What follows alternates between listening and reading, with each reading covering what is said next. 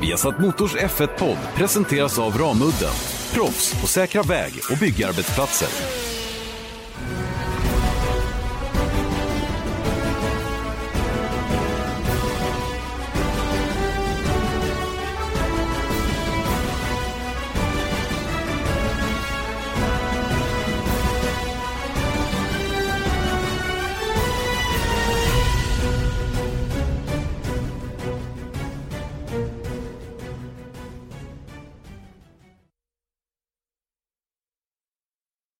Ny vecka, ny Formel 1-podd. Vi har satt Motors Formel 1-podd Janne Blomqvist, Erik Stenborg. Den här veckan ska vi naturligtvis hylla Mercedes. Mercedes som tog sin sjätte raka konstruktörstitel när Valtteri Bottas vann racet i Japan och där Lewis Hamilton då gick i mål som trea med fyra poängs marginal har man nu säkrat årets konstruktörs-VM-titel. Domsluten senast har ju eh, rört upp en del känslor och eh, vi ska försöka bena lite i det. Vad var det som hände och varför blev det som det blev utifrån våra, vårat perspektiv så att säga. Då. Självklart eh, överraskningar och besvikelser, det finns många av den varan att, att beta av i veckans podd. Erik Stenborg, stark som vanligt hoppas jag. Ja, oh ja, detsamma. Ja, verkligen. Jag har ju haft en, jag hade ju en riktigt, riktigt soft helg. Ja. Får man ändå säga. Du har ingen jetlag ens? inte ens det. Eller ja, egentligen har man ju lite det eftersom det varit eh, två sena nätter då, eller tidiga morgnar beroende på hur du ser det. Då. Men vi fick ju å andra sidan en ledig dag mitt i där. Mm. Eh, och vi kanske ska börja i den ändan tycker jag. Eh, prata det här med, med racehelgsformat.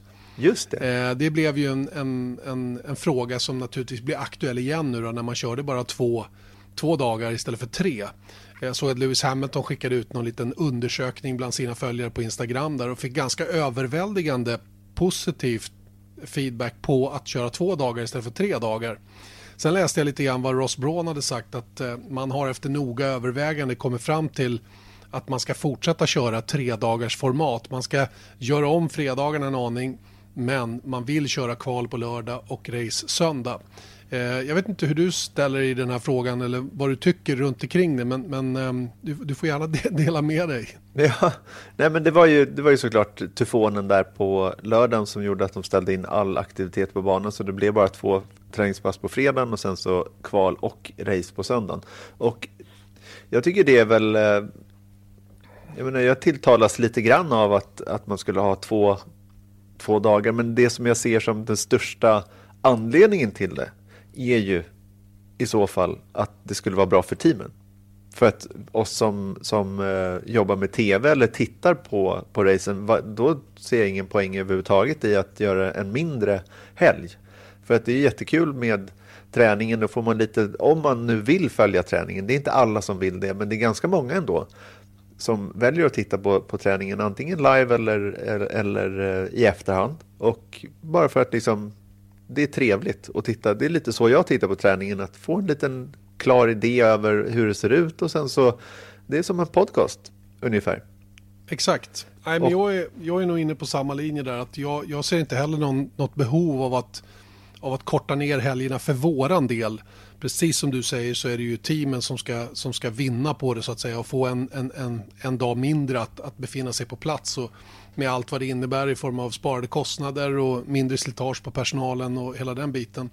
Eh, jag tycker att Formel 1 är formidabla skulle jag säga på att göra en träning till någonting som man vill titta på på tv. Ja. Det, det, är ju det, det är ju faktiskt lite cool ändå. Det är få sporter som kan erbjuda något liknande. Eh, och, och jag menar att det är självklart att kvalet ska vara på en egen dag för det är ju som ett eget event och eh, många gånger är det ju kvalet mer spännande än själva racet eller i alla fall varit det tidigare. Nu tycker jag båda är hyfsat, eh, hyfsat bra, eller på, på jämn nivå så att säga, eller har varit det en period. Men, men, jag tycker inte man ska köra kval och race samma dag och liksom träningar och sånt den ena dagen och kval och race den andra dagen. Utan I sånt fall skulle man ändra det och ta bort fredagen. Då måste man köra en träning på förmiddagen på lördagen, kval på eftermiddagen och sen race söndag. Ja, det skulle kunna vara en, en, bättre lösning tycker jag, men inte att man, att man lägger kval och race samma dag. Det tror inte jag någon tjänar på. Nej, Om man då... tittar på tittningen hos oss så är ju race-tittningen högre, men inte speciellt mycket högre.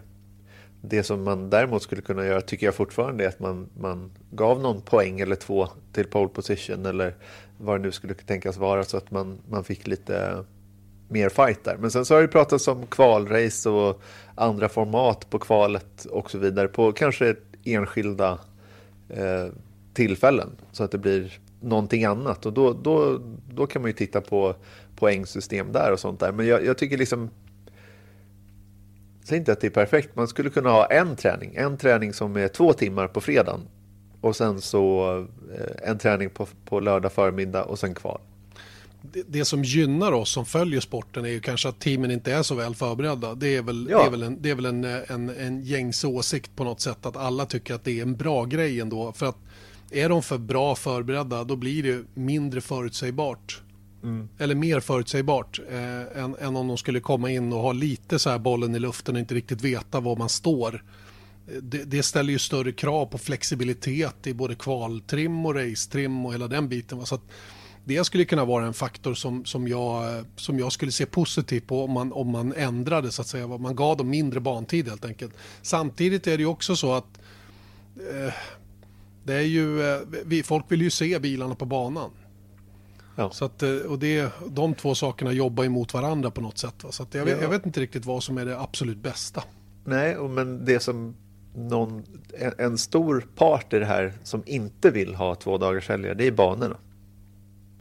För att det är ju, okej okay, nu är det liksom på vissa ställen så är det lite skralt med folk på fredagarna men på andra är det precis tvärtom. Så att, att korta helgen då har man mindre chans att då hämta hem, hämta hem pengarna som behövs för att täcka kostnaderna för att anordna Formel 1 också. Så det är, det det är ju en, en baksida av, av det hela också. Så jag, jag vet inte, jag tycker, sen så kommer jag ihåg att när det här talades om, jag kommer inte ihåg sist det här kom upp, det var väl varenda gång det, det blir eh, störda träningar. Eh, då var det, tror jag, Toto Wolf som sa det, att ja, men det, det är liksom, vet vi om att vi kommer få mindre träning på förhand, då kommer vi lösa det ändå. Så vi kommer se till att vara så väl förberedda som vi behöver vara ändå. Så att jag menar, man vet inte heller om man skulle sätta det här i system så att ja, men nu kör vi två dagars helger, ja, men då kanske teamen skulle kompensera upp på andra ställen istället. Skulle ta en halv säsong så visste man vad man gjorde i alla fall. Precis. Och det är lite på samma tema som, som, eh, som eh, det här med minskade antal testdagar. Man, man anpassar sig efter förutsättningarna helt enkelt och det gör man ganska snabbt. Så jag tror inte det skulle ha någon jättestor inverkan ändå. Mm, på samma sätt som när en dag regnar bort. En dag som man vet att man egentligen skulle ha haft. Mm. Typ USA förra året eller, eller den här helgen då när det blev lite som det blev. Eh, så att, eh, ja, jag vet inte. Det, det där är en, det är en intressant fråga. Jag, jag, är, jag är inte sådär jätteförtjust i att man bara ska göra ändringar för ändringarnas skull. Utan det ska, det ska verkligen vara genomtänkt och det finnas en idé bakom som, som man är 100% säker på funkar. Mm. Men du, ska vi prata lite Mercedes? Tänker ja, jag. vad kul. Ja, vad kul. För det här var nämligen Mercedes 99 seger i Formel 1 och Bottas 100 poängplacering i Formel 1. Det var Bottas sjätte seger och Mercedes sjätte raka konstruktörstitel. Det är nu också matematiskt omöjligt för någon annan förare än Hamilton eller Bottas att ta hem förartiteln. Vilket betyder att Mercedes har sin sjätte raka VM-titel på den sidan också, vilket är ett rekord. Sex dubbeltitlar i rad. Och sen 2014 då har de vunnit 86 av 117 Grand Prix, eller 73 procent av alla race. Vilket slår då Ferraris procent på 67 procent av alla race mellan 2000 och 2004, då de tog fem dubbeltitlar. Och sen kan man säga så här, oavsett vad man tycker om den här spänningen runt det, dominansen, förutsägbarheten så är det historiskt att bevittna det här. Men då ska jag ställa dig en enkel fråga. fråga. Vad beror det här på? Mm, Hur kan de vara så här?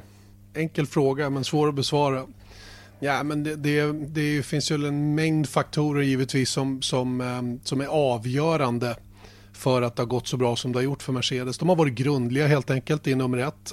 De satte ju tidigt upp ett mål eh, när de kom in i Formel 1 2010 mm. så bestämde de ju sig för att det var den här regeländringen tror jag, ganska snabbt bestämde de sig för att det var den här regeländringen man skulle utnyttja. Man, man, man satsade allt på att vara väl förberedd, framförallt på motorsidan då när, när det nya turbohybridreglementet togs i bruk. Mm. Vet du, jag lyssnade på Jenson Buttons intervju där på Beyond the Grid, Formel 1 egna podcast, i, i, en intervju då, och då pratar han om sin mästerskap då med eh, mästerskapssäsong med Braun Grand Prix 2009 där han vann VM-titeln.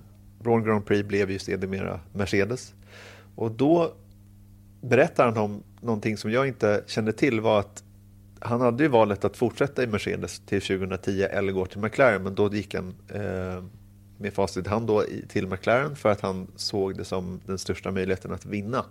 För att han tyckte att setupen med jag tror att de köpte teamet. Mercedes köpte Braun. Men de skulle inte putta in så mycket pengar i det. Utan det var teamet själva som skulle då hitta sponsorer och finansiera upp stallet. Alltså Ross Braun och Nick Fry och hela det gänget bakom. Och sen gjorde de ju det 2010 och det blev katastrof. Och då insåg de ju då, enligt Jenson Button då, att det här såg ju inte bra ut för varumärket Mercedes. Vi måste börja putta in pengar. Och så från 2011, då började de ju trycka på utav bara fasen och då tog de siktet då till 2014. Mm. Det var bara en intressant eh, grej som jag inte kände till innan. Nej, det hade jag inte koll på heller faktiskt. Och, och, eh, men, men, det intressanta är ju att de ändå tidigt bestämde sig för att från och med det här, den här säsongen då ska vi vara konkurrenskraftiga. Och en av nycklarna till det här var ju att lyckas lura över Lewis Hamilton då tidigt till säsongen 2012. Eh, vilket naturligtvis har blivit oerhört lyckosamt på, på förarsidan. Även om förardelen av det är viktig så är ju nog resten ännu viktigare. Att man har ordning på allting runt omkring. Och, Eh, man var ju i ärlighetens namn lite tveksam då när, när Hamilton tog det här beslutet att gå till Mercedes då från att ha varit väldigt framgångsrik då ihop med McLaren. Eh, men, men eh, med facit i hand återigen så, så vet vi att han, han, tog rätt beslut och jag vet vad jag kände då när han gjorde det. Att jag, jag, jag, jag hade det instinktivt i bakhuvudet på något sätt att jo, men han tänker nog lite framåt här. Han är beredd att ta ett par lite halvtuffa säsonger innan han har mer eller mindre blivit lovad och vi vet ju vilken påverkan Niki Lauda hade i den här värvningen av Lewis Hamilton till teamet. Och, och, det, och det är ju den, det, det giftermålet blev ju fantastiskt lyckosamt.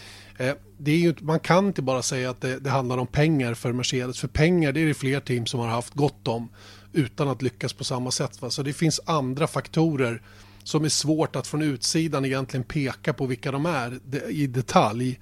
Men de har ju varit väldigt så här, smarta i sina värvningar med vilken personal de ska ha. Jag tror att de har en väldigt stark ledare i Toto Wolf som eh, visserligen är anställd av Mercedes för att sköta teamet och, och har ju haft incitamentet då att få väldigt stora bonusar när han levererar resultat.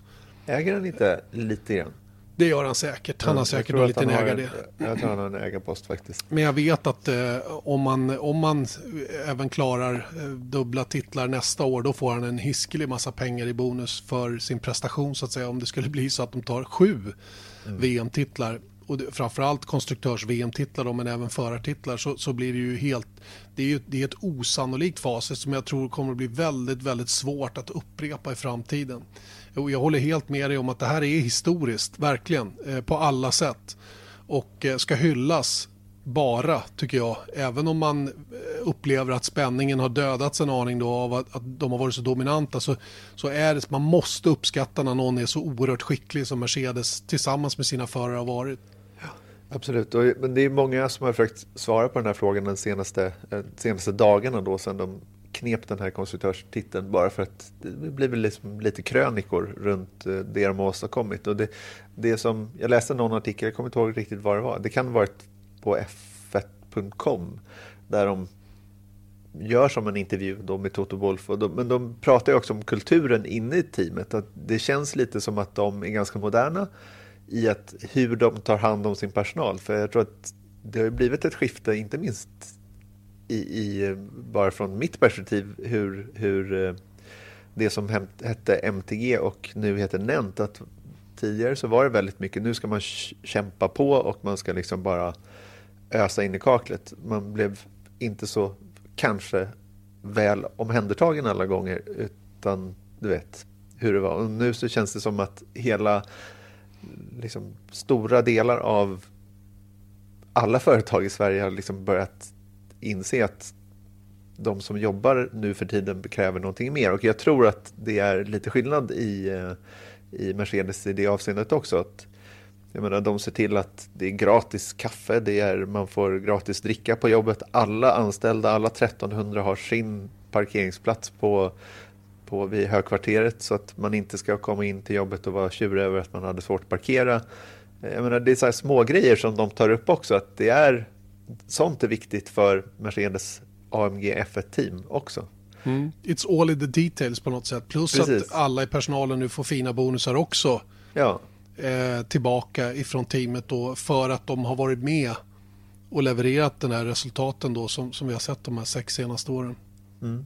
Ja, men jag tror Aj. att det ligger någonting i att det, det är människorna bakom som har gjort det här teamet. Inte bara förarna utan det är verkligen så som Lewis Hamilton så ofta påpekar som kanske inte låter helt genuint men det är liksom verkligen en team effort. Så är det verkligen i Formel 1.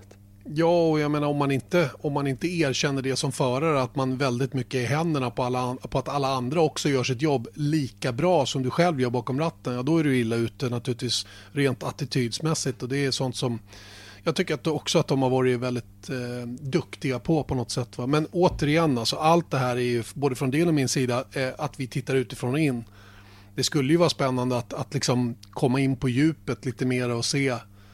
Eh, jag tycker eh, några saker som, som till exempel den här säsongen, eh, en, en eh, otroligt ehm, ska jag säga så här, de började ju eh, lite sådär, eller började väldigt bra då i Australien, men sen A lot can happen in the next three years. Like a chatbot may be your new best friend. But what won't change? Needing health insurance. United Healthcare Tri Term Medical Plans are available for these changing times. Underwritten by Golden Rule Insurance Company, they offer budget friendly, flexible coverage for people who are in between jobs or missed open enrollment. The plans last nearly three years in some states, with access to a nationwide network of doctors and hospitals. So, for whatever tomorrow brings, United Healthcare Tri Term Medical Plans may be for you. Learn more at uh1.com. Hey, I'm Ryan Reynolds. At Mint Mobile, we like to do the opposite of what Big Wireless does. They charge you a lot we charge you a little. So naturally, when they announced they'd be raising their prices due to inflation, we decided to deflate our prices due to not hating you.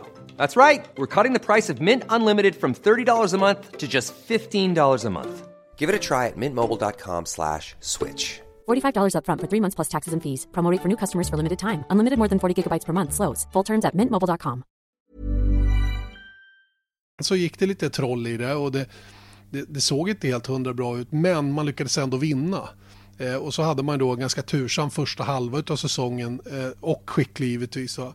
Men sen efter, efter sommaruppehållet då gick det lite tyngre och sen så har de på något sätt återigen knutit näven i fickan här och kommit tillbaka starkt och det resultat som man nu gjorde i, i Japan här var ju oerhört tydligt att man har jobbat hårt på det som man bedömer att man är lite svagare på då i förhållande till Ferrari. Nu kommer man inte att kunna göra någonting åt eh, effektskillnaden i kvaltrim tror jag i år eftersom det är svårt att komma med några fler, det går inte att komma med fler uppdateringar på motorn innan säsongen är slut. Men räkna med att de är eh, långt fram med att förbättra det här till nästa säsong.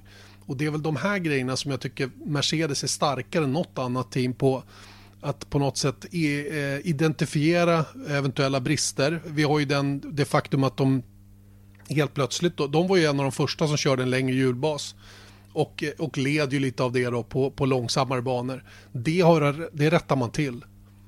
Eh, och mycket målinriktat och, och skickligt. Va? Och, och sådana grejer, det är ju det som gör att man till slut blir det bästa teamet. Och, och de, de har helt, deras lägsta nivå är mycket mycket, mycket högre än vad Ferraris lägsta nivå är. Och det är det som är skillnaden just nu. Och det, det där, har, där har Ferrari ett jättejobb att göra om de ska komma ikapp och förbi Mercedes så som det ser ut just nu i alla fall. Ja, för det är ju spännande nu när de tar, har de tagit fem raka pole positions? Eh, Ferrari. Ferrari, Ferrari har gjort det ja. Mm. Och då borde det vara självskrivet med tanke på hur svårt det är att komma om och bla bla bla. Och det är hela konceptet att det är det som Ferrari vill nu är att de ska kvala långt fram och då har de track position och kan de styra racet därifrån.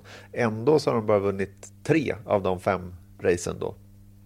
Nej, på grund det, av track position. Och, och jag tror att det hänger ihop med att bilen helt enkelt inte är tillräckligt snabb generellt. Eh, och även om Vettel hade tagit starten i söndag så tror jag de hade svårt att vinna i alla fall. Ja sett till skillnaden i fart mellan Mercedes och Ferrari. Eh, och eh, på något sätt så hade eh, Mercedes kunnat dra nytta av att de är snabbare i samband med depåstopp, antingen genom en overcut eller en undercut. Och, ja, det, det känns som att det är det ändå som är det avgörande så att säga mellan de här två teamen. Att, att eh, Ferrari har hittat, hittat en sak som de har väldigt nytta av, nämligen att få banposition då. Men, men de har svårt att hålla fast vid den så att säga. Mm. Och det är väl där man ser ungefär, det är väl en ganska vedertagen sanning att Ferrari gör så här nu att de ser till att vara så snabba som bilen är väldigt snabb över ett varv.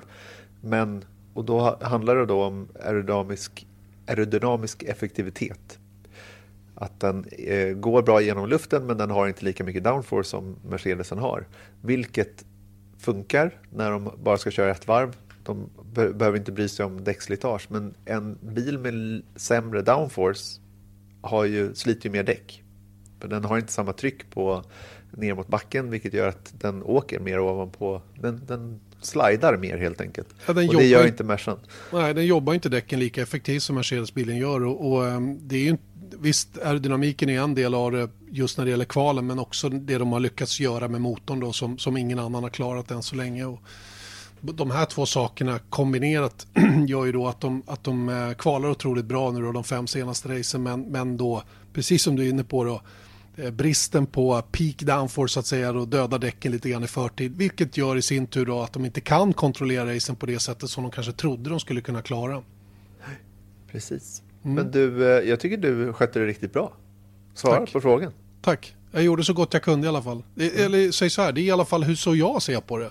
Det, det är ingen eh, absolut sanning men det, man, gör ju ändå, man har ju följt deras utveckling hela tiden. och, och ja, man får lägga ihop, lägga ihop pusslet så att säga så kommer man fram till en viss bild av det hela i alla fall som jag tycker är imponerande. Sen, sen har ju även Mercedes saker att jobba på. Eh, jag tycker att eh, strategiskt så är de de har ju ett, ett upplägg för hur de, hur de väljer taktik som bygger på deras fart såklart. Men så fort att de eh, blir lite skakade i att någon rubbar cirklarna för dem, då, har de, då kan jag tycka att de bitvis har lite svårt att, att vara reaktiva, att, att, att komma tillbaka på något sätt, att hitta lösningar på det när det ramlar utanför ramen för deras del. Det var som någon sa till mig, jag, vet, jag nämnde det tidigare, att Mercedes de, de, de, de, de vinner sina race genom att hålla sig till planen. Eh, det är execute, sa den här personen då, medan eh, förare som kanske Charles Leclerc eller Max Verstappen, de vinner race. Mm. Förstår du skillnaden? Eh, så kan jag tycka att Ferraris strateger inte sköter sig Nej, men, men, men, vet du, det hänger ju också ihop med att bilen inte klarar det som strategin behöver. Nej. Det är ju lite det som är problemet och det är ju de här grejerna som hänger ihop. Jag tänkte på en annan sak som jag såg i söndags. Alfa Romeo till exempel då som, som eh, har halkat efter lite grann nu. Och jag, jag, I och med att vi har följt dem så nära så vet vi hur de har kämpat med att försöka hitta rätt strategi i förhållande till det paket man har. Och det gör ju att det ibland ser lite konstigt ut besluten som tas. Men man måste också förstå det att man, man kan inte trolla med knäna utan man måste försöka göra det som det som simuleringarna visar är det snabbaste och ibland funkar det väldigt väl men många gånger funkar det inte alls och ser då eh, tämligen konstigt ut från utsidan. Och det är ju eh, allt det där, det är, det är ju också en, en, en, sak som Merca varit väldigt bra på ändå får man ändå säga att, att liksom ha en, en, taktiska dispositioner som hänger ihop med vad som är möjligt att göra på banan. Och det har de varit väldigt skickliga på också. Precis. Du? Ja. Det var lite eh, stökigt uppe i domarrummet och i Race Control skulle jag gissa under eh, Japans Grand Prix. Det var ju ett väldigt massa aktivitet där uppe kan man säga. Ska vi ta lite i ordning hur, hur de skedde under, under racets gång? Vi kan ju börja med Fettels så att säga tjuvstart. Mm. En tjuvstart som egentligen inte blev någon tjuvstart då, men, men eh, det, det, var ju helt tydligt att han rörde sig innan lamporna slocknade i alla fall och han får stopp på bilen innan lamporna slocknade och kunde sen komma iväg då men med mycket sämre fart än vad han egentligen skulle haft. Eh, och eh, blev ju självklart eh, föremål för domarnas undersökning och man kom fram till då att det inte var en tjuvstart. Precis. Och, och jag var ju tämligen säker på att han skulle åka på tjuvstart eftersom vi hade en prejudicerande eh, händelse, tävlingen innan då i Ryssland när Kimi Räikkönen gjorde exakt samma sak.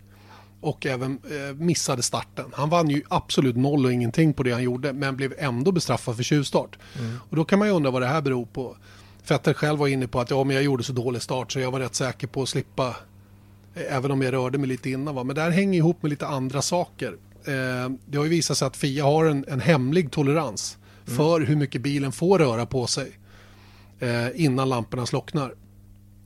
Och den toleransen ska vara hemlig tycker jag. Det ska inte vara någonting som teamen vet att ja, bilen får röra sig 18 centimeter.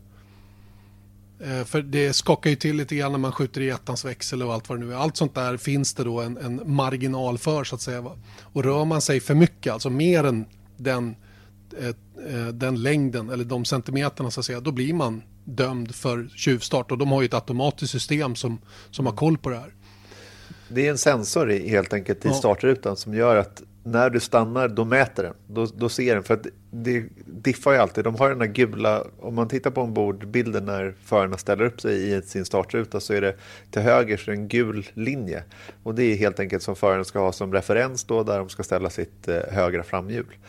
Står de där i linje med den då, har de, eh, då är de inom rutan och allting är bra. Men det kan ju ändå diffa lätt 10 cm från bil till bil för att man kan inte vara så exakt. Stannar man så stannar man. Man kanske råkar trycka till på bromsen lite för sent och då är det 7 cm där. Så du ska inte stå ex exakt i rutan men när du står still då mäts det.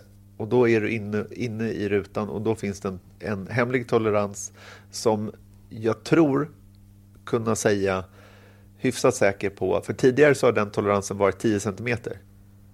Men de har ökat den. Men de har inte sagt vilken siffra de har ökat den till. Och det är just för, som du sa, att när de lägger i en växel så ser man alltid att bilarna bara tunk, hoppar till. Och då skjuter man sig framåt. Och det är över 10 cm, men hur mycket vet vi inte. Nej, och det ska vi som sagt inte vi och inte teamen heller veta om vad det är. Och jag, jag, eh, jag står helt bakom Fias beslut att inte avslöja det på något sätt utan vi får helt enkelt leva med att Vissa blir dömda för tjuvstart och andra inte då, även om de har gjort exakt samma sak. Men att det skiljer då beroende på hur mycket man rörde sig eh, eller hur långt fram man rörde sig så att säga när man, eh, när man rycker till. Mm. Eh, och det är väl helt uppenbart att, att Kimi Räikkönen och han flyttade sig mer. Det syntes ju också tydligt om man jämför de där två händelserna. Han, han gör det i en större rörelse och blev då även bestraffad för detta. Då. Så det är ju egentligen ingenting domarna kan göra någonting åt utan det är ju bara ett, ett system som larmar. Och sen så säger den det att ja men du, du gjorde det blev för mycket och då blir det tjuvstart och då, då, är, det, då är det bara att följa reglerna och den påföljd som, som står i regelverket att man ska få för, för en tjuvstart så att säga. Mm. Sen kan man tycka, om man ska dra det här lite, lite, lite, lite, lite, lite längre, att den här toleransen, det är ju inte en tolerans för egentligen i starten. Utan det är en tolerans i innan starten. När du lägger i växel och så vidare eller justerar din, din, din position. Så att i startögonblicket så ska du egentligen inte röra dig. Jag, jag, tycker att så fort att första lampan är tänd så får du inte röra på dig helt enkelt. Nej, det, då, då, är det väldigt lätt, att, lätt att se. Ja, för är det någon då som rör sig innan sista lampan slock eller innan, en, innan den femte lampan är tänd och det slocknar alltså i samband med själva startsekvensen, ja då har man, då har man faktiskt gjort en tjuvstart. Ja. Jag Även tror att man... de lägger i växeln generellt sett precis innan va? Ja, det skulle jag tro. Det får, vi, det får man nästan gå tillbaka och titta på några ombordbilder ja. för att se hur de gör. Det, det, har inte jag riktigt koll på just nu. Då, men oavsett vad så, så kan ju det vara, vara en, ett rimligt sätt att se på det i vilket fall som helst. Hur som helst så klarade sig Vettel från tjuvstart men som sagt han vann ju eh, under inga omständigheter någonting på att, att röra sig de där centimeterna då som det handlade om i söndags. Då så, då är vi nere i kurva två efter starten. Vettel har trillat bakåt direkt på grund av den här tjuvstarten som inte var en tjuvstart. Och då har vi helt plötsligt Verstappen som är något framför på utsidan eh, framför Leclerc på utsidan ut i kurva två. Mm. Och det som sen händer då är ju att eh, Leclerc på insidan ser ju att Verstappen är på utsidan en halv billängd framför skulle jag påstå att det är. Eh, men det som då händer är att Vettel går in, glider ner inåt för han börjar ju liksom att ta kurvan för att åka upp mot kurva 3 och in i SM. Eh, och skär då linjen för Charles Leclerc som inte får rätt luft på framvingen och bilen understyr utåt och smäller då in i Max Verstappen som snurrar och vars race är, är över efter det och han får för mycket skador på bilen och tvingas sedermera bryta racet då. Och eh, det intressanta med den här eh, händelsen är ju att domarna då eh, noterade att det hade hänt och sen så kom man ju ganska snabbt med ett besked om att no further action. Eh, och vi hörde ju Max Verstappen på radion säga hallå vad är det som händer här? Eh, ja, vad skulle jag göra? Jag blir påkörd, han kör ju rakt in i mig. Mm. Varför, varför är inte det värt att kolla på? Det kan, man ju, det kan jag också hålla med om. Är, är liksom, det är klart värt att kolla på och det gjorde de väl också då men kom fram till att han inte skulle ha någon någon vidare någon bestraffning för det, alltså Charlie Leclerc. Men sen så en bit in fick i racet. Fick han en varning? Ja. Fick han en svartvit flagg? Nej, det, det tror jag inte han fick. Nej, nej, nej, det fick han inte. Utan det som hände sen var ju att Fia ändrade meddelandet eller kom med nya besked om att man faktiskt skulle, eh, att det var bedömning på det. Mm. Och sen så kom ytterligare ett besked om att eh, hela händelsen skulle gås igenom efter racet. Och eh, den förklaring vi har fått i efterhand är ju att de, de hade fått eh, mer videoanalysmaterial som då gjorde att man eh, ville titta lite noggrannare på händelsen. Då. Men då hade racet rullat på, Max hade redan, ja det var liksom kört på alla sätt för att ja. rätta till det där på en gång. Så att eh, man, man valde att göra det i efterhand och det blev då fem sekunders tidstillägg för Charlie Leclerc för händelsen då för att ha orsakat kollisionen helt enkelt. Eh, och i samband med kollisionen så fick han ju dessutom skador på framvingen. Eh, teamet ville ju ha in honom. Eh, Charles Leclerc ville inte köra in. Han tyckte bilen kändes okej. Okay. I alla fall tillräckligt okej. Okay. Men sen så eh, ja, fortsatte han ett extra varv. Jag tror att Fia ganska snabbt sa det att du måste in och byta den här nosen. Det är typ teknisk flagg på det där. Ja, för Men, att det skulle trilla delar från, ja, från bilen helt enkelt. Ja, vilket det sedermera gjorde också och ramlade av på ett väldigt farligt sätt. Det slog loss eh, höger backspegel på Lewis Hamiltons bil och det hade potentiellt sett kunnat bli en väldigt farlig situation utav det. Så att eh, där gjorde ju Ferrari en missbedömning skulle jag säga, som inte tog in Charles Leclerc på en gång. Mm. Eh, och det fick man ju då eh, också då 10 sekunders ytterligare tidstillägg för i efterhand då. När, när racet var över. För att man körde bilen som, som inte ansågs vara i säkert skick då. Mm. Och, det och blev några 25 000 euro för Ferrari också. 250 000 kronor. Ett stort hål i plånboken hos Ferrari. Verkligen. Ja. I varje fall i, i, i vår plånbok hade det gjort ganska stor ja, roll, men det kanske det, inte i Ferraris. Inte i Ferraris plånkarna, det är väl mer, det är ju liksom, det är ju mera en, en principgrej att man det ska, det ska vara någonting så att säga då.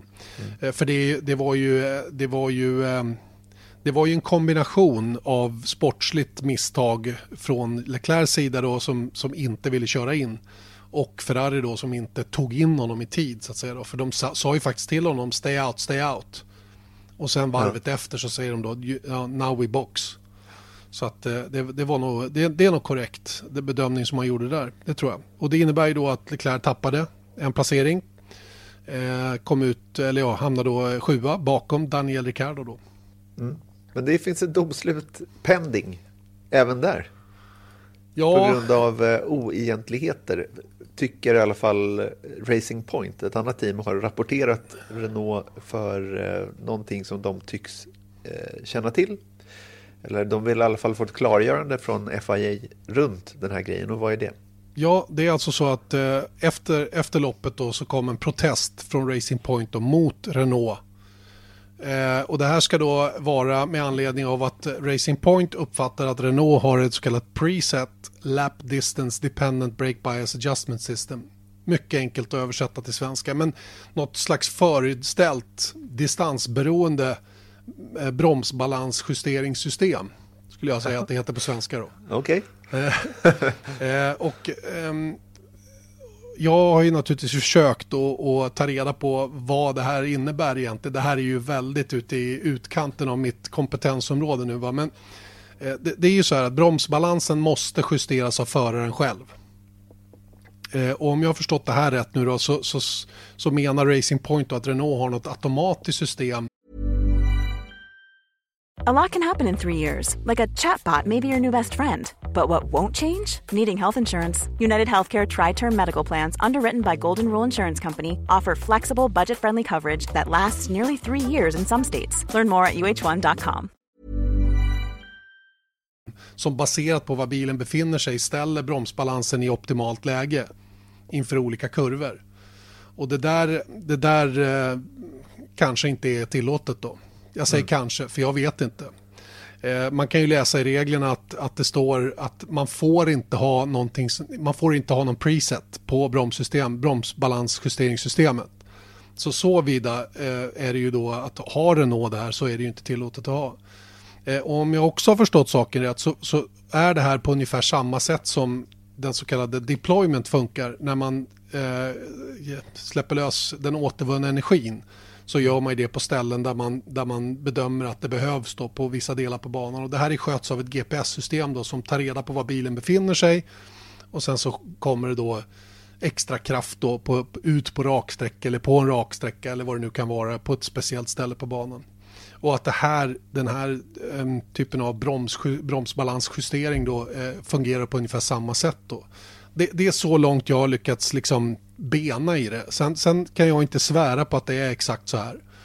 Eh, och det kan väl inte eh, Fia heller för det som har hänt är att eh, domarna har eh, eh, de har bestämt sig för att den här är admissible som det heter och att, att, att det, det, går att lämna in en protest mot det här och det man har gjort är att man har tagit ehm, beslagtagit bilarnas Electronic Control Unit, ECU och rattarna mm. till, till båda bilarna då för att undersöka dem närmare då. Sen får vi se vad, vad den analysen så småningom kommer att ge. Eh, ge eh, i form av utslag då om det, om det är så att Renault har gjort någonting som inte är tillåtet. Eh, det, man kan ju undra lite grann hur Racing Point har fått reda på det här. Och ehm, eh, många menar att eh, man kan se på ombordbilderna att de gör inga broms, bromsbalansjusteringar när de kör.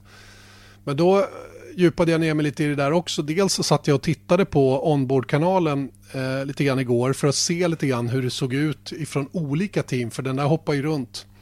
Och det blev ganska talande att det var egentligen ingen som gör någonting när de kör som, som, är, som är tydligt visar för mig att nu justerar jag bromsbalansen. Ja, som inte vet exakt, för alla förarna har ju olika preferenser på hur man ska ändra den här bromsbalansen. Exakt, va? Och, och de allra flesta eh, jobbar oerhört mycket med den här biten för det här är en otroligt viktig detalj. Inte minst när det gäller att hålla liv i däcken. För att det här att ha rätt, rätt känsla under inbromsning det är sånt som skyddar framförallt bakdäcken in i kurvan. Där det är väldigt, väldigt känsligt då. Och eh, låser man upp kanske två, tre gånger, bara korta upplåsningar av bakdäcken under inbromsning då, ihop med motorbroms som man får då när man växlar ner så, så skadar det bakdäcken väldigt kraftigt och det här vill man ju försöka komma bort ifrån. Eh, oftast så har ju då teamen eh, tre olika, tre till fyra olika inställningar som föraren själv då går till på lite olika sätt. Eh, en för hård inbromsning, en för mediumhård inbromsning och en för en lite lenare inbromsning då så att man får rätt känsla så att säga då vid de olika tillfällena. Och, och hur justerar man det där då? Ja, det är ju också väldigt, ehm, väldigt ehm, eh, individuellt för olika team vilken sorts lösning man har. De, många har ju, när de håller i ratten med händerna så har de en liten rulltoggel som sitter så att de kan sköta det med pekfingret. Eh, och eh, du kanske har, den toggen har tre lägen. Eh, högst upp så är det för hård inbromsning, i mitten för mediumhård och eh, längst ner då för en mindre hård bromsning. Och den är ju väldigt lätt att ändra på med pekfingret medan du kör utan att du ens behöver släppa greppet. Och det behöver inte alls vara så att man ser det på displayen att det här sker. De kanske har andra saker som de vill se i de här lägena som är viktigare för dem att hålla koll på. De enda som jag vet visar siffran för bromsbalans som jag kan dra mig till minnes i alla fall, det är Mercedes. Där kan vi se då 56, någonting och sen så flippar de fram och tillbaka och de får eh, en påminnelse på displayen så att säga att de är på rätt ställe vid just den typen av inbromsning som de ska göra. Och eh, det, det, är också så här så att det är inget som alla använder sig av och det, det var också tydligt när jag tittade på de här ombordbilderna att det är ingen det var ingen displayvisning som tydligt visar att nu gör man någonting åt bromsbalansen. Så jag tror inte det är där man har fiskat upp det här från Racing Points sida. Utan för mig lutar det mer åt att någon helt enkelt har tjallat. Absolut. En whistleblower. Mm. Ja, men tjallat eller, eller att man bara fått nys om det på, på något sätt. Att det är liksom... Eh man, kan ha sagt någonting i för, förbifarten helt enkelt. Att, poängen är att det känner vi verkligen inte till och vi känner inte heller till om Renault gör någonting konstigt. Jag tror, jag tror det vi kan konstatera är att Renault kommer inte anse sig själva ha fuskat i frågan. För jag tror inte F1-team gör det längre, utan däremot så tänjer alla på gränserna. Så det, det är väl en, en, definitionsfråga vad som är fusk och inte. Men det finns säkert att de... Jag, jag har hört då att på LMP-bilarna i, i väck till exempel, där har de sådana här äh, GPS-system för bromsvågar och, och, sådant så att de inte behöver kontrollera allting hela tiden själva. Men däremot så även där finns det då inställningar som föraren behöver göra för typen av känsla de vill ha i bilen, om det är vad det nu kan tänkas vara. Plus, minus, medium eller någonting sånt där. Och det kan de ställa, men sen tar datorn över och, och eh, justerar det eh, accordingly, så, så, att säga. Och jag menar, det är ju i praktiken det som, som break-by-wire-system gör. Det är ingen bromsvåg längre. Det är ingen vajer som går liksom, som man drar i en spak och, och ställer fram och bak, utan det är ju en elektronisk styrd grej. Mm. Det är mm. bara frågan på vilken nivå styr föraren i, förarna i Renault bromsvågen i praktiken. Exakt så är det och det man, det man letar efter det är ju Break-by-wire-systemet gör ju också så att den kanske har eh, initialt, precis när du kliver på bromsen så får du ett visst antal procent på bakbroms. Sen när du börjar modellera av broms så kryper bromsvågen framåt. Och det är en förinställning så att säga då, som man har. Men att komma till den förinställningen måste då föraren ha gjort. Om jag har förstått regler, det får alltså inte finnas någon preset. Det är ju the keyword här då, i, i reglementet att, att bilen gör det här på egen hand. Så att säga. Det enda du behöver göra det är att kliva på bromsen i stort sett. Så vet bilen att ja, men nu är jag i kurva 1 på Suzuka och då, då ska mm. bromsen se ut på det här viset. Mm. Utan dit ska man ha kommit för egen maskin så att säga. Mm. Men, men eh, oerhört, oerhört komplicerat där och, och, det är ingen idé egentligen att som, som lekman, vilket vi får betrakta oss vara, eh, ens gå in i detalj. Jag bara försöker förklara lite grann vad jag har fått reda på runt omkring det här och, och hoppas att jag är någorlunda rätt på det. Right on. Du, sen så har yes. vi en till, en sista grej mm. som hände, som kanske inte var domslut, eller det var absolut inte domslut, men däremot så, så råkade ju, eh, vi hade ju faktiskt varit i Brasilien Ja, för typ ett år sedan eller två år sedan. Ja, då, någon som vinkade av för tidigt. Exakt, då hade de någon eh, influencer där som, som skulle vinka av racet och, och eh, hon hoppade glatt upp och eh, började vifta med flaggan. Men problemet var att det var en, ett varv för tidigt. Och eh, då blev det ett stort rabalder. Ska man verkligen ha sådana här personer som, som inte är kunniga och som vinkar av racen så att det kan bli så här fel? in kom då en elektroniskt system som gjorde att man absolut inte skulle göra så här utan det skulle vara en, en LED-panel helt enkelt som, som flaggade av racet och det, det, var den som styrde. Det är inte flaggan egentligen som styr längre utan det är LED-panelen. Problemet nu var ju att det skulle vara 53 varv Japans Grand Prix, men det blev bara 52 för att den här LED-panelen felade av någon anledning som inte ens FIA kan säga, en, en technical glitch. Så att eh, racet blev bara 52 varv. Mm, Flaggan var... kom ut på 53 men inte LED-panelen. Och det var tur det för, för Sergio Perez mm. som eh, gjorde en attack på Pierre Gasly ut på det 53 varvet. Eller om det var hans 50 jag minns inte om de var ett varv efter, jag tror det. Eh, I vilket fall så trodde de att de hade ett varv kvar att köra. Och de touchade ihop lite grann och Perez hamnade ute i barriären och vi trodde att hans möjligheter till några VM-poäng därmed var borta. Pierre Gasly kunde fortsätta men, men riskerade också att kanske bli bestraffad för den händelsen. Och Eh, Eh, hur, hur den blev så eh, justerade de ju till det där eh, och till allas förvåning, inte minst min, så stod ju då, ehm, så stod ju då ehm, Perre som, som nia ändå. Och det var ju då man började ana att något galet hade hänt och förklaringen i efterhand var ju alltså att den här, den här målflaggsled-lampan då hade tänts ett varv för tidigt och det får de väl titta över då. Det är inte någon stor fråga nu i efterhand så men det kan ju potentiellt bli ett jäkla bekymmer om det sker fighter på sista varvet som, som blir raceavgörande som man då eh, som, som förarna går miste om så att säga då, om man gör sådana här misstag även i framtiden. Du, jag säger så här, tänk om Hamilton hade klämt sig förbi Vettel Visst. på sista varvet och sen mm. så bara, nej nej nej, det här hjälpte inte. Förstår du vilket rabalder det hade blivit? Sorry mate, ja. var inte meningen. Nej. Och det kan ju faktiskt vara liksom att man verkligen laddar upp eh, liksom ERS och allting. Det som, nu ska jag göra det på sista varvet. Jag menar, det har ju hänt massa gånger med lite action på sista varvet. Nu var det tur för Perez, men det var ju också tur för eh, FIA tror jag att, att det inte blev eh, något eh, allvarligare så att säga. Nej, det, det, det som hände var ju Perez Gasly. Det var ju den som påverkades av det så att säga rent resultatmässigt. Då. Så att, eh, ja, det där får de ju gå till grunden med så att säga då, från Michael Masi och de andra i tävlingsledningens sida. Ni lyssnar på Vesat Motors Formel 1-podd. Janne Blomqvist, Erik Stenborg med eh, en hel del kvar faktiskt att redovisa innan vi är över för idag. Vi ska gå in på våra vinnare och förlorare i, i racet senast och eh, eller överraskningar och besvikelser som vi har döpt det till då. Vinnare och förlorare kanske bättre ord, jag vet inte. Hur som helst, överraskningar och besvikelser Erik. Eh, först ut får du ta vem, vad? Jag har svårt att säga någon annan än Valtteri Bottas. Han eh, vann i storstilad, storstilad stil kan man säga. Det kan man göra om man vill. Han vann storstilat. Ja, exakt. Men han mm. vann också i storstilad stil. Ja, det gjorde han sannerligen. Eh, och eh, det var hans första seger sedan Azerbajdzjan eh, tidigare år, så det har gått fem månader emellan där. Och jag har inga hopp alls att han ska utmana Hamilton om VM. Men däremot så tror jag att det var otroligt bra för hans självförtroende att få en seger igen och inte bara en seger utan även på Suzuka i storstilad stil. Just det. Och nyckelordet här är få en seger.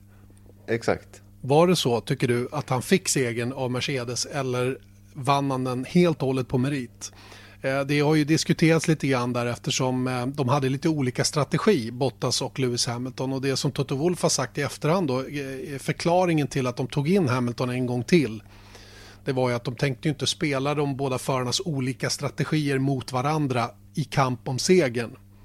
Mm. Vil vilket i praktiken betyder då att Bottas som hade banposition eh, när de båda hade gjort två depåstopp. Eh, det, var, det, det, var liksom det som var tanken att han skulle vinna. Hamilton skulle inte få vinna över sin teamkamrat eh, för att han hade en annan taktik som då kanske i slutändan hade visat sig vara bättre.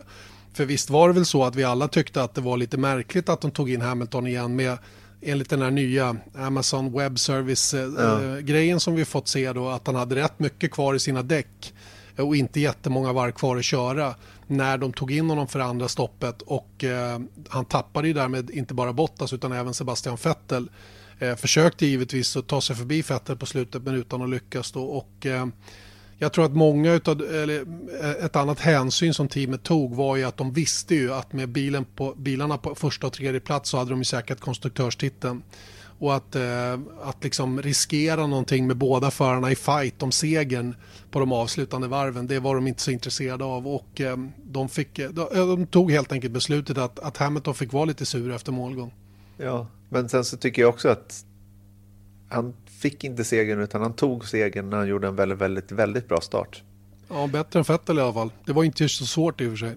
Nej, men det var, det var faktiskt en, en, Det blev en väldigt bra start. Och jag såg någon annan vinkel. Det är någon fan som har filmat från, från eh, eh, läktaren. Och jag säger inte att det här är någon, något bevis för någonting. Men jag tycker mig kunna se att när han rör på sig, när Vettel rör på sig så reagerar Bottas på det, vilket gör att starten blir helt perfekt. Han, han är först igång av alla, mm. skulle jag säga. Så, och då får han en väldigt bra start och därifrån vinner han racet. Sen skulle jag vilja säga en annan grej, att när de tog in Hamilton och satte på nya däck, då kunde han ta snabbaste varv.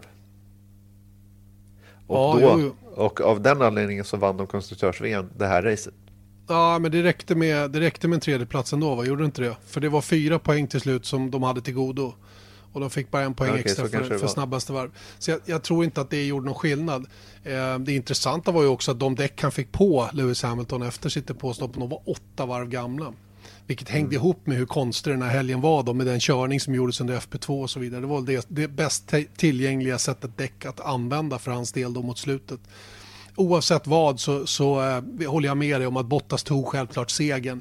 Eh, starten, den var bra, ingen tvekan. Han tog sig förbi Vettel som gjorde en mindre bra start. Men det, det som avgjorde tycker jag till Bottas fördel, det var ju att han var så oerhört stark. Han körde ju ifrån Ferrari och de sista varven innan depåstoppet. Det första, de var ju otroligt mycket bättre än vad Ferrari klarade av. Och det var ju där som man liksom hängde av eh, Sebastian Vettel i kampen om segern helt och hållet. Mm. Sen att de hade Hamilton där Hamilton hamnar ju lite between a rock and a hard place som de säger. Han visste ju inte det. Eller ja, det, var, det är ju svårt för dem att veta hur de ska jobba med Hamilton i ett sånt där läge. När man då har en bil alla längst fram som kontrollerar racet. Eh, och eh, han fick helt enkelt den här gången i kraft av att han kvalade sämre än Bottas och inte kom förbi Vettel i början där fick helt enkelt leva med att få lite sämre förutsättningar. Precis som Bottas har vara med om massor med gånger under året också. Så att eh, jag, jag, eh, jag provocerar lite när jag säger att han, att han fick segern. Det är klart att han tog segern, Valtteri Bottas. Ingen tvekan om den saken. Då tar jag en besvikelse ja. också. Mm. Då tar jag Red Bull och Verstappen. Det var mm. sämsta kvalet sen han anslöt till Red Bull Racing, alltså på Suzuka. Eh, hans sämsta kval i Red Bull eh, sen 2016 eller någonsin, för att eh, det var, han har inte kvalat sämre än så här. Eh, och sen så I just race, Japan då? I Japan, ja. Mm. Och sen så var racet över kurva två. Och jag sa förra veckan att jag hade stora förhoppningar på Red Bull för jag trodde att de hade liksom förberett den här helgen. De senaste två helgerna har de offrat massor eh, för att kunna vara redo hit och det, det löstes inte. Sen så visst, man vet inte hur, hur racet hade sett ut, men det är ingenting som tyder på att de hade varit speciellt mycket bättre eller absolut inte hade, någon, hade haft någonting med segern att göra. Och då undrar jag lite så här, jag såg verkligen att Red Bull, Red Bull var på gång tidigare i år. Runt Österrike, slutet av sommaren där. Mm. Och nu är de klar, klara tre år skulle jag säga. Ja, och jag var väl inne på det redan innan helgen att jag, jag kände inte riktigt att Red Bull har farten att utmana till 100%. Men, ett stort men, tänk om Max Verstappen hade rundat Charles Leclerc och kommit iväg i början där efter den glimrande starten han gjorde. Tror du inte att han hade orkat hålla samma tempo som de har framme och faktiskt blanda sig i? Det kanske såg sämre ut än vad det i själva verket var. Mm. Eh, visst, kvalfarten, men den har de ju inte. Och det, Ferrari rår de ju inte på hur de än gör. Det finns inte en chans. Så som Ferrari kan skruva på mot motorerna i Q3. Och Merca är ju fortfarande inga, eh, de går ju inte att dra benen efter sig på kvalen direkt. Så att de har ju fortfarande det handikappet även om de hade laddat hårt på motorsidan. Men det Red Bull har varit bra på är ju race-trim. Mm. Och eh, jag tror faktiskt att, att han har haft god chans att hamna på pallen i alla fall, Max Verstappen, om man bara hade sluppit bli påkörd i kurva 2. Eh, Alex Albon däremot, han, eh, han hade ju, gjorde en dålig start och fick kämpa. Eh, och tappade kontakten med täten och sen var ju hans möjligheter att hänga på, den var ju liksom borta. Eh, och eh, jag tycker ändå han gjorde ett bra jobb som körde mål som fyra. Men, men Red Bull är tredje snabbaste team, det håller jag med om. Mm. Varsågod, Janne. En ja, överraskning kanske? En, en, överraskning som vi måste bränna av är ju Renault då, trots protesten de har emot sig. Eh, egentligen lite Ö slash B för att eh, kvalet och farten på, på träningen var ju inte bra, långt ifrån bra. Eh, kvalet blev ju eh, inget bra för Daniel Ricciardo, det blev inte bra för Hülkenberg heller, men där handlade det mer om eh, tekniska problem, då, hydraulik som, som krånglade. Men de startade 15 och 16 och eh, tog sig upp på poängplats med båda bilarna är sjukt imponerande. Och det som, mm. det som vi har sett nu rulla på sociala medier och lite överallt det är ju starten från Nico Hülkenberg. Han var ju helt, han var ju helt euforisk över den där starten som faktiskt var riktigt, riktigt grym. Mm. Eh, risk and reward, hög risk and reward som han själv sa då, ehm, där han eh, satsade på att ligga kvar på yttern hela vägen ner mot kurva När folk gick in och täckte upp in på insidan, då bara fortsatte han runt där och tog massor med placeringar. Väldigt, väldigt bra gjort. Mm. Ja, men jag tycker det var en väldigt bra helg ändå, alltså med tanke på kvalet, att de, att de tog sig upp så pass högt. Och jag menar, nu, det hade kunnat bli, eh, ja, det borde varit kanske sjua, sjua och tio, men nu blev det sexa och tio.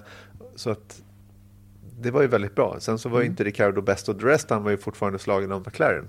Men ett fall framåt för Renault måste jag hålla med om. Jo, jag menar McLaren, eh, Carlos Sainz startade ju tio platser högre upp så att jag menar det var inte så konstigt kanske att de hade McLaren framför sig. Det var ett bra resultat av Renault kort och gott. Och, och um, jag, vet inte, jag vet inte vad som gick fel uh, i kvalet. Men det, det räcker med två tiondelar så är du där nere. Så enkelt är det. Det är så mm. oerhört tätt och jämnt i mittfältet. Att förlorar du två tiondelar över ett varv, ja, då startar du 15 istället för 9. Mm. Och, och, det är det som de, de råkade ut för uppfattade jag det som här i Japan då. Men tog tillbaka allting och med råge dessutom i racet. Då. Väldigt, väldigt bra gjort. Mm. Är det min tur? Mm. Även fast du har bara fått ta en. Ja, ja, men kör du. Jag tar Sebastian Vettel. Mm. Okej, okay, han vann inte, men han avslutade Leclercs svit på eh, att han har blivit slagen av Leclerc i nio raka kval. Tog alltså sin första pole position sedan Kanadas GP och första pole position i Japan eh, sedan 2012. Och sen var det starkt att hålla Hamilton bakom.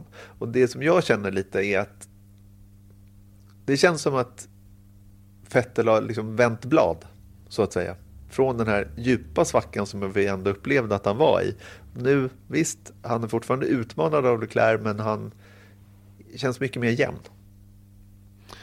Ja, jag är väl benägen att hålla med där. Ehm, de har det ju lite stökigt i Ferrari eh, rent generellt och med anledning av eh, team intra-fighten som är internt i teamet och mellan de båda förarna där de slåss med näbbar och klor över att ha det lilla extra så att säga supporten då ifrån teamet när det gäller, eh, när det gäller hur de får taktik och placering på banan och hela den biten. Och det, det ställdes ju på sin spets eh, förra tävlingen i Ryssland och eh, den här gången blev det ju aldrig riktigt aktuellt för Ferrari att hantera något i och med att eh, Leclerc då hamnade i klammeri redan på första varvet. Så att, eh, jag tycker att Vettel gjorde vad han kunde utifrån de förutsättningar han skaffade sig eh, efter start.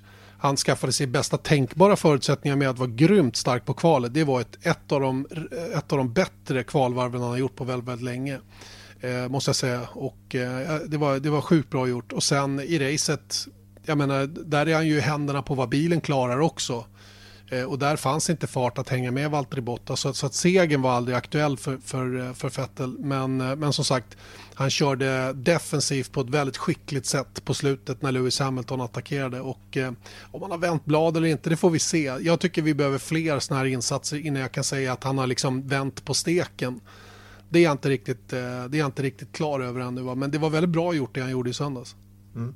Ytterligare besvikelse då Erik får vi väl ta och eh, det är ju inte utan att man eh, det är lite konstigt att säga Charles Leclerc men faktum är att eh, i söndag så blev det inte bra kort och gott. Ehm, hans, eh, hans grej där i början, han hade inte kontroll helt och hållet på saker och ting och valde att stirra på fel fel saker, vilket då i sin tur betydde då att han hamnade i den här situationen där han körde på Max Verstappen och ja, jag vet inte. Det, det har, det har småkrånglat lite grann på slutet och um, um, det, är ingen, det, är ingen stark, eh, det är inget starkt minus han får den här helgen tycker jag, va? Men, men tillräckligt för att få minus ändå. Det är så, så, som loppet blev för hans del. Vad säger du?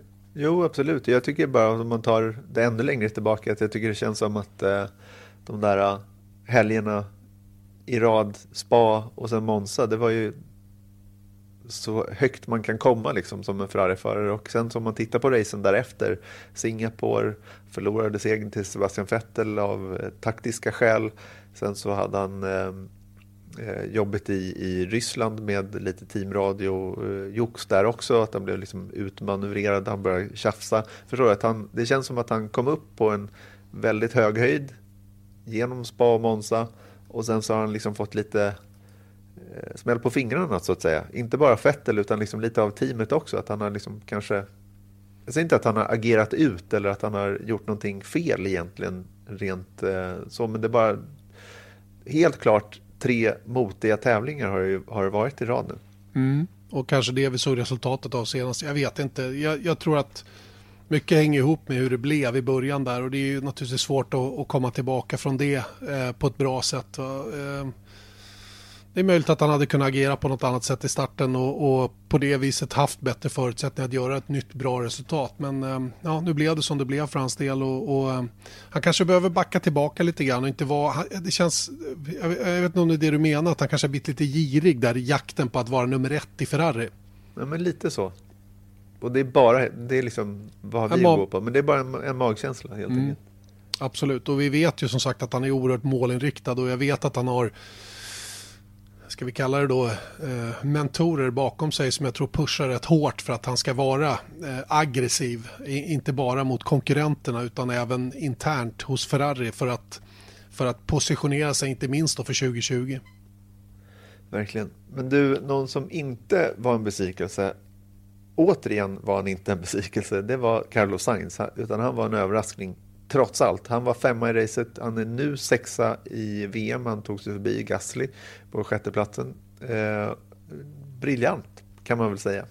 Ja du, det finns inte, det finns inte något annat att säga om, om Carlos Sainz som är superstabil när allting funkar som det ska. Um, när inte bilen krånglar, teamet misslyckas med depåstopp och så vidare, då är han väldigt, väldigt konsekvent upp och tar de poäng som finns tillgängliga i den bilen. Eh, och eh, han var ju väldigt eh, upplyft av att kunna hålla en Ferrari bakom sig, fightas med Red Bull, hela den biten. Var, det var ju på vippen faktiskt att ta någon av Mercedes-bilarna också i starten där. Det var ju små marginaler och det vet jag inte om det hade gjort någon skillnad för hans slutresultat egentligen. Var, för McLaren-bilen är inte tillräckligt snabb för att hålla de tre toppteamen bakom sig när de kör med likvärdiga förutsättningar. Så att, att göra som han gör, att helg efter helg när, när, när det liksom flyter på som planerat så är han där.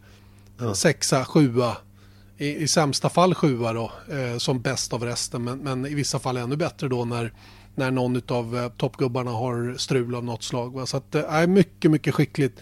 Och, och, det är inte utan att man börjar, man börjar känna att det hade varit kul att se honom i ett, ett riktigt, riktigt bra team. Vilket mm. McLaren har alla möjligheter att bli naturligtvis. Va? Men, men eh, i något av toppstallen så hade det varit intressant att se Carlos Sainz i den form han är just nu. Ja. Kanske allra helst att McLaren kom upp och var det fjärde toppteamet och Sainz var där och gjorde det då. Men, men det hade varit, alltså inte... Jag tycker de skulle kunna plocka tillbaka honom till Red Bull. Mm. Om han ville. Visst, om det skulle behövas. Men eh, nu, nu vet jag 17 om man är intresserad av det. Om man skulle få ett, ett erbjudande att komma tillbaka då och bli teamkamrat med Max Verstappen. Alla vet vad det innebär att komma som teamkamrat till Verstappen i Red Bull.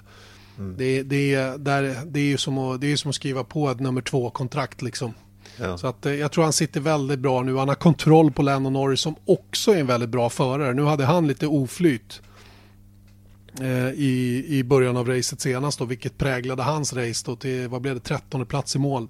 Mm, någonting sånt. Så, och sen att han blev lite avknuffad där utav, um, utav um, Alex Albon då uh, in i chikanen. Så, så att det, det påverkade ju väldigt mycket Lennon Norris race. Men, men Norris är också på den här nivån som Carlos Sainz är när allting flyter på.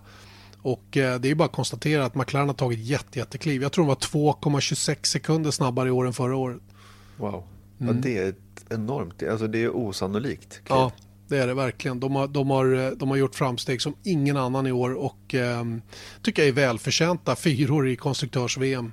Eh, klart före någon annan närmast bakom och kommer att bli fyra i VM om inget oförutsett händer nu med bara fyra race kvar. Mm. Någon som däremot inte har tagit, eller hade potential att ta stora kliv till i år var Alfa Romeo. Det såg ut som de hade gjort det. Eh, Kim Räikkönen tog 30, 31 poäng ganska snabbt under säsongen. Nu eh, var det andra poänglösa racet i rad för hela teamet. Och jag tror Kimmy har inte tagit poäng på vad är det, fem race eller någonting sånt. Något åt det hållet, ja. Nej, det går, det går verkligen kräftgång för dem just nu och jag vet inte riktigt vad det är. Jag tror att det är ungefär som jag nämnde kring Renault, deras kvalfart där. Är man de där två, tre tiondelarna för långsam, då har man ju jätteproblem att ta sig framåt. Farten finns inte i bilen och det är ju bara att titta på det, det, den strategi de tvingades välja då. Um, körde hårda däck som inte funkade till exempel. Och, och äh, det, blir, det blir inget bra helt enkelt för Alfa Romeo just nu. Och jag menar, Giovinazzi startade ändå 11 och gick i mål bakom Kim Räikkönen. Vad blev de? 14 och 16? Ska se. Det kan du snabbt kolla där. Men, men mm. det, överlag så är det ju så att um, det, det, det, funkar inte för Alfa Romeo just nu. Och, visst, det kan finnas många anledningar till det. Men de tappade alltså sin tekniska direktör mitt under säsongen. Och jag tror inte det är bra. Även om den som tog över, då, Jan Monchaux, där var aerodynamisk chef innan och väl inarbetade teamet och så vidare. Va? Så det är någonting som inte funkar. Allt nytt de sätter på bilen, det, liksom, det harmoniserar inte till 100 procent. Då, då blir det problem för dem att ta de där poängen som, som blir viktiga i slutändan när man summerar säsongen. 14 och 16, du har helt rätt i den mm. saken och Kimi Räikkönen då på 14 och Giovinazzi som 16. Så att, eh, nej, det, var, det var ingen bra helg den här helgen heller. Nu får vi se om de kan komma tillbaka i, eh, i Mexiko. Eh, de kör ju som sagt en Ferrari-motor då som är bättre beskaffad kylningsmässigt än vad de som kör Mercedes har. Och det tror jag kommer att påverka när vi kommer till Mexiko. Nu ska vi inte prata så mycket Mexiko nu, men jag tror att det, det kommer att bli en avgörande grej. Det här med kylningen när vi kommer på den höga höjden i Mexico City. Men det, det ska vi ta itu med om en vecka tycker jag. Ja, det tycker jag också. Ska vi avsluta med en liten som vi har nästan redan varit inne på, men det är ju Sergio Perez där som en överraskning, för det var verkligen en överraskning att han tog sin poängplats i alla fall trots eh, att han kraschade på sista varvet. Mm. Det är inte alltid det händer. Det är verkligen inte alltid det händer. Han får åka och köpa en lott eller något. Jag tror han laddar väldigt hårt nu för sitt hemma Grand Prix också. Sugen att komma hem nu och få visa vad han går för. Och det känns som att det finns några förare i år som, eh, som går och väntar på att säsongen ska ta slut. Eh, så att de får börja om till nästa år. Mm. Eh, kanske Perez är en av dem som, som känner att ja, men nu så, nu kör vi klart där. Det har inte varit det året som Racing Point hade hoppats på.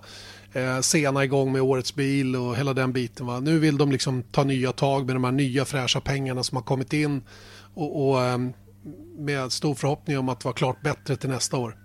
Ja, ja men det känns som det faktiskt. Jag tror att det är ganska många, jag tror inte bara att det är Perez utan båda hasförarna till exempel skulle jag kunna lägga till till den listan. Usch ja. ja, det är väl också en besvikelse kan jag tycka det. Kevin Magnusson eh, ställde till med på kvalet där. Han tyckte själv att det var ett pinsamt misstag då som, som präglade resten av hela den där hela den där helgen. Nu körde han ju faktiskt upp sig ordentligt från den där 19 startpositionen och låg ju hyfsat bra med. Han var ju till och med framför Grosjean en period där. Men, mm. men, de har ju ingen fart överhuvudtaget. De bara ramlar ur fönstret med däcken så fort att det, bilen är tung och de ska köra racetrim. Mm. Av någon anledning som de själva inte begriper fortfarande. Och som vi hörde i intervjun där innan racet så, så, ehm, så är det ju mycket experimenterande som pågår just nu för att komma till rätta med de här problemen då till nästa år. Ja. Så, och det är bara att hoppas att de gör det för att uh, det, här, det här teamet behövs och de ska vara med där framme tycker jag. Jag tycker det är, de har varit en kul uppstickare som de kom in och jag, jag är glad om deras modell fungerar. Jag blir mm. bekymrad om det skulle börja halta för dem va? för då, då kan det nog vara rätt lätt för en sån som Gene Haas att dra öronen åt sig och kanske eh, hoppa av Formel 1 igen. Vilket vore riktigt dåligt för sporten. Ja, det tror jag också. Jag hoppas att de har lite högre tröskel innan de kommer dit. Men, men eh, man får verkligen se nästa år. Om, om de har en katastrofsäsong alla Williams nästa säsong, då, då kan man nog börja bli lite orolig. Mm. All right. Ja. Det, det var det hela. Så det de säger i Danmark då. Mm. Och vi, vi eh, drar oss tillbaka lite grann nu och eh, linar upp då för att eh, åka på långresa. Nu ska vi åka iväg på två stycken race efter varandra då nästa vecka till Mexiko och sen direkt till Austin, Texas. Eh, två höjdare på säsongen, tycker åtminstone jag. Men eh, mm. mer om Mexiko framförallt om en vecka igen då så säger vi tack och på återhörande så här långt då. Vi har satt Motors F1-podd presenteras av Ramudden. Proffs på säkra väg och byggarbetsplatser.